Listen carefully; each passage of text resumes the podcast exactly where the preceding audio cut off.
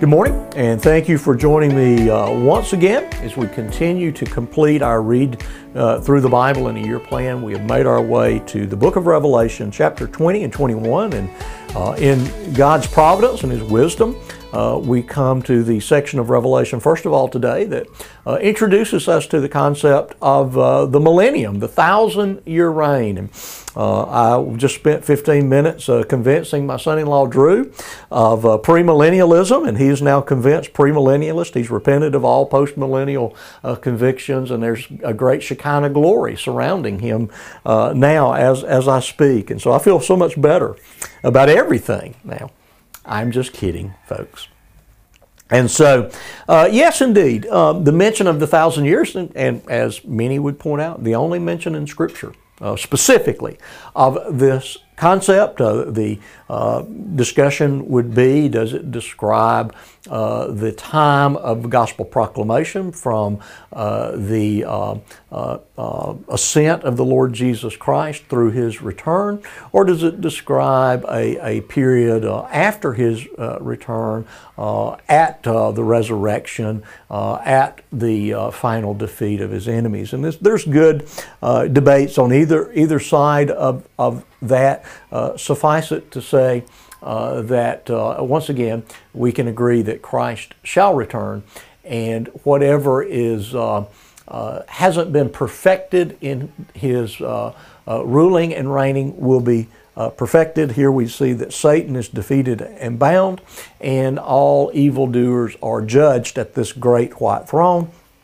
And then in chapter 21, we see the description of what I believe is the eternal state, referred to here as the new heaven and the new earth. I believe uh, believers will spend an eternity on a recreated earth, a perfected earth, an earth uh, that has been uh, remade uh, uh, uh, in, in, in, a, in a glory that even would surpass the original creation.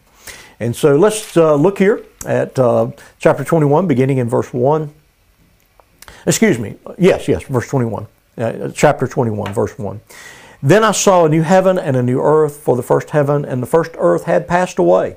And the sea was no more, and I saw the holy city, New Jerusalem, coming down out of heaven from God, prepared as a bride adorned for her husband. And I heard a loud voice from the throne saying, Behold, the dwelling place of God is with man, and he will dwell with them, and they will be his people, and God himself will be with him as their God. He will wipe away every tear from their eyes, and death shall be no more. Neither shall there be mourning, nor crying, nor pain any more, for the former things have passed away. And he who seated, seated on the throne said, Behold, I'm making all things new.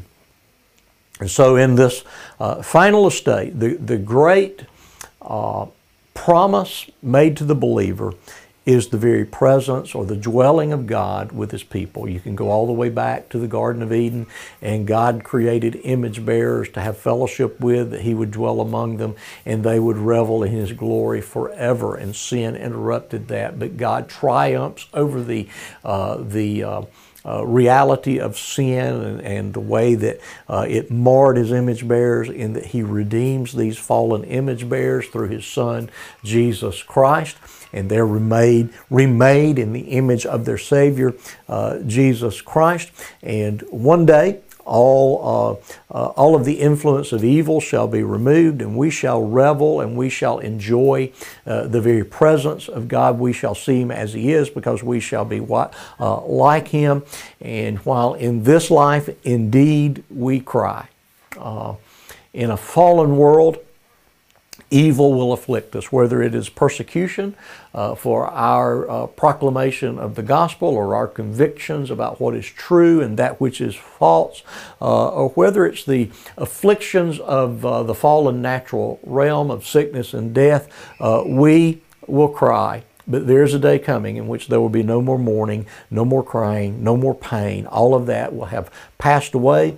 And our Lord Jesus Christ, the one who has uh, come to redeem us, the one who has returned to claim us, uh, will indeed uh, sit on the throne forever and make all things new, and we, we, will live forever in His presence without any stain or taint of sin because of His victory at the cross of Calvary.